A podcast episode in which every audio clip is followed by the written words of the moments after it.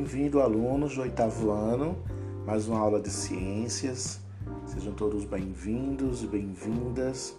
Hoje nós vamos falar sobre as fases da Lua. Exatamente. Nós trabalhamos na aula anterior a força da gravidade e agora nós vamos poder associar esse estudo da gravidade, né, da gravitação, com as fases da Lua. Sabemos que a, a Lua ela apresenta quatro fases, né? Sabemos que ela tem a fase cheia, a fase minguante, nova e crescente. O planeta Terra possui apenas um satélite natural, a Lua. Apesar de ser o segundo corpo mais brilhante no céu, atrás somente do Sol, a Lua não possui brilho próprio, sendo iluminado pela luz solar. Ou seja, a lua, ela não tem luz própria. Todo esse brilho, toda essa luz que a gente enxerga na lua, ela é uma forma refletida do sol. Conforme a lua se desloca em torno da Terra durante o mês, ela apresenta quatro aspectos diferentes, que são o que nós chamamos fases da lua. De acordo com a luminosidade, a lua pode ser classificada em cheia, minguante, nova e crescente. Vamos lá anotar? Então, a lua é o nosso satélite natural, ou seja, o planeta Terra só tem um satélite natural, que é a lua. A lua, ela não tem luz própria. A luz que ela apresenta é uma luz refletida, né, do sol e ela se apresenta em quatro fases. Então vamos lá copiando as fases. Podemos encontrar a lua cheia, a lua minguante, a lua nova e a lua crescente. Esse fenômeno ocorre em razão do ângulo em que observamos a fase da lua iluminada pelo sol. Cada fase da lua tem duração de aproximadamente sete dias influenciando nas marés e alguns hábitos, como cortar o cabelo, pescar, entre outros. Bastante conhecido de nós essas histórias, né? É, por exemplo, as mulheres só gostam de cortar o cabelo, né? Em período de determinada lua, né? Eu mesmo particularmente adoro cortar o meu cabelo apenas na lua crescente, exatamente para ele crescer mais rápido. Tudo uma simbologia, né? Tem os pescadores, as histórias de pescadores, né, em que pescar, né, em determinada fase da lua propicia melhor, né, não só para a pesca, mas também para é, verificar, né, melhor o, o mar. Então existe toda uma simbologia, né, para isso. A lua cheia, considerada por muitos como a fase mais bela, a lua cheia se dá quando o Sol ilumina totalmente a parte da Lua voltada para a Terra. Na Lua minguante, essa fase é marcada pela perda da luminosidade, na qual observamos apenas uma fase iluminada, que forma a letra C, ao contrário. A lua nova é marcada por pouca luminosidade, pois sua face voltada para a Terra não está sendo iluminada pelo Sol. E nós vamos ter a lua crescente, considerada a fase de transição da lua nova para a lua cheia. A lua crescente é caracterizada por receber luminosidade em apenas uma fase, ou seja, no outro lado da minguante. As posições relativas entre Terra, Lua e Sol permite que visualizemos nosso satélite natural de quatro formas distintas, que, como já disse, é chamada então de fases da Lua. Fonte de luz secundária, a Lua é o nosso satélite natural. Esse objeto somente pode ser visto porque reflete a luz do Sol, né? ou seja, a luz que ela recebe do Sol. O hemisfério lunar voltado para a Terra nem sempre é o mesmo, que está sendo iluminado pelo Sol. Por isso existem quatro fases. Essas fases elas alteram, né, ou alternam-se, perdão, constantemente em um intervalo de aproximadamente sete dias, como já disse para vocês. como é que esse ciclo funciona? Nós vamos pegar então, por exemplo, o lado direito da Terra, tá? Vamos supor que vocês estejam agora, pega a sua mão direita, vamos supor que essa sua mão direita é a parte direita da Terra, tá certo? Você é o planeta, você é a Terra. Então, o seu braço direito representa a parte onde nós vamos encontrar a fase da lua nova, em que a fase voltada para a Terra não está iluminada, portanto, a lua não pode ser vista. Quando você então tem na parte de cima, vamos pegar a sua parte da cabeça, né? Nós vamos encontrar o quarto crescente, em que apenas um quarto da lua está iluminada. Esse é o ponto central da transição da lua nova para a lua cheia. Vamos pegar agora o seu lado esquerdo, seu braço esquerdo, tá? Então nós vamos chamar essa fase de lua cheia. A lua está com o hemisfério voltado para a Terra, totalmente iluminado pelo sol.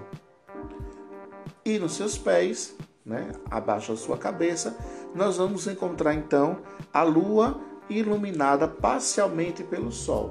É o que nós chamamos de quarto minguante, em que a lua encontra-se na transição entre a fase cheia e nova.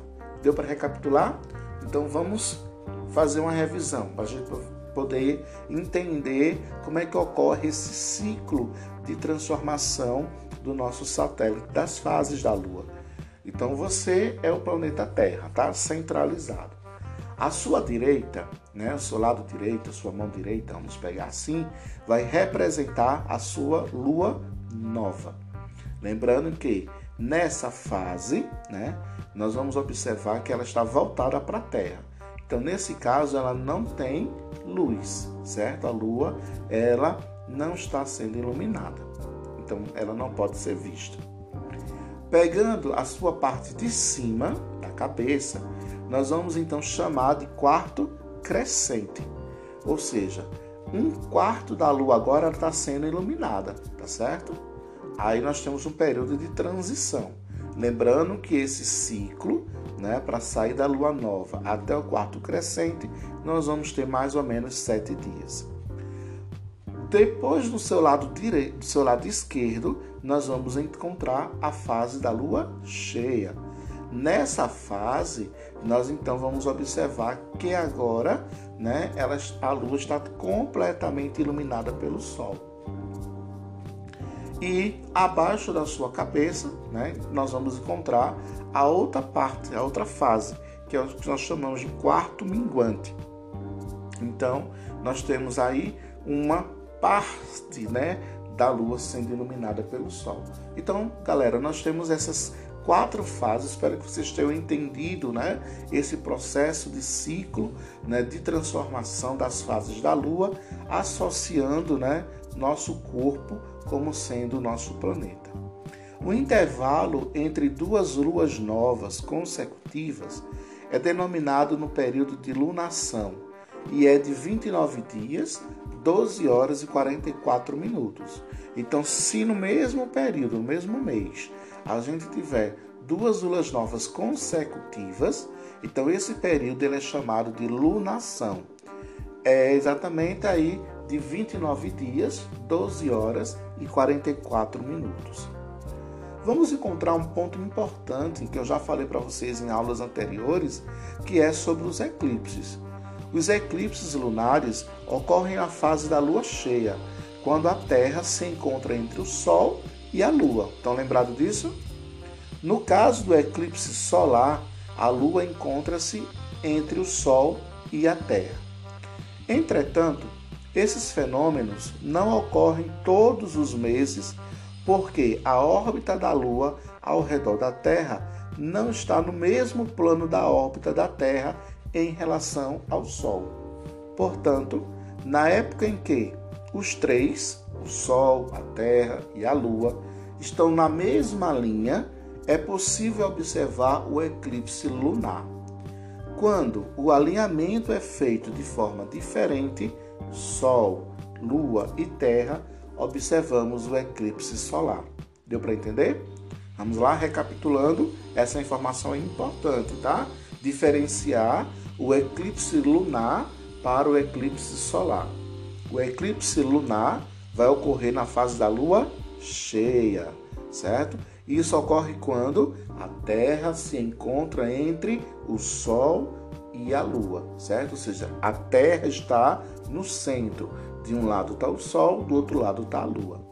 Já no caso do eclipse solar, a Lua encontra-se entre o Sol e a Terra. Então agora quem está no meio é a Lua e de um lado está o Sol, do outro lado está a Terra. Então é isso. Espero que vocês tenham aí é, adquirido a informação né, para poder diferenciar o que é um eclipse lunar e um eclipse solar. Seguindo algumas informações sobre o nosso calendário, né, podemos então trazer algumas informações como curiosidades para vocês. Por exemplo, na data do dia 16 de outubro, né, às 16 horas e 32 minutos, deu início à fase da lua nova. No dia 23 de outubro, às 10 horas e 24 minutos, vai dar início ao quarto crescente. No dia 31 de outubro, às 11 horas e 51 minutos, dá início à fase da lua cheia. E assim sucessivamente, ou seja, nós vamos observando que no período né, que vai estar atribuído a sete dias, vamos então conseguindo encontrar essas derivações, esses processos né, de transformação que vai ocorrer com a fase da Lua. É isso, né? Poder associar, observar, né, para o céu exatamente como funciona esse período desse astro, né?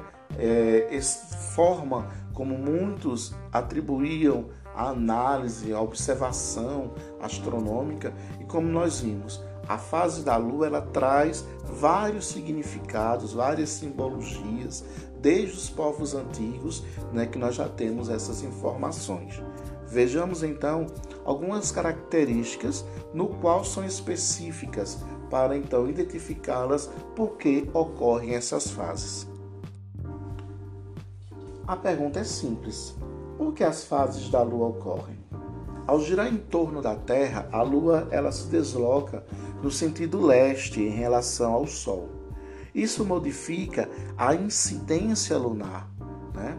Então ela passa a ser alterada, né, de maneira como a que nós enxergamos a partir dos hemisférios terrestres. Durante este caminho de rotação, ela passa por quatro estágios diferentes, que foi então que eu já falei para vocês, aquele esquema né, representando nós em relação ao corpo humano. Né? Então são as fases da Lua. Cada fase da Lua tem uma duração de aproximadamente sete dias, como eu disse, influenciando o que? As marés, quem está lembrado, e alguns hábitos, né, como cortar o cabelo, por exemplo. Dei até o meu exemplo. Eventualmente, ocorre o perfeito alinhamento entre o Sol, a Terra e a Lua, o que se dá origem aos eclipses, como eu falei né, agora há pouco. Um eclipse solar acontece quando a Lua passa em frente ao disco solar. Podemos ocorrer somente durante a Lua nova. Já o eclipse lunar ocorre no momento em que a Lua passa através da sombra da Terra o que pode ocorrer somente na fase da lua cheia. Essa transição entre as fases era utilizada para a contagem do tempo na antiguidade, de forma que muitos calendários foram criados tendo como base o ciclo lunar. Galera, então aqui nós temos algumas informações a respeito das fases, né, da lua, algumas curiosidades, como é que ocorre, quais são os tipos de fases, os procedimentos né, em que ocorre a transformação de uma fase na outra. Espero que vocês tenham entendido e tenham compreendido um pouco sobre esse nosso satélite tão importante que é a Lua. Espero vocês na nossa próxima aula. Tenham todos uma boa noite e um forte abraço. Tchau!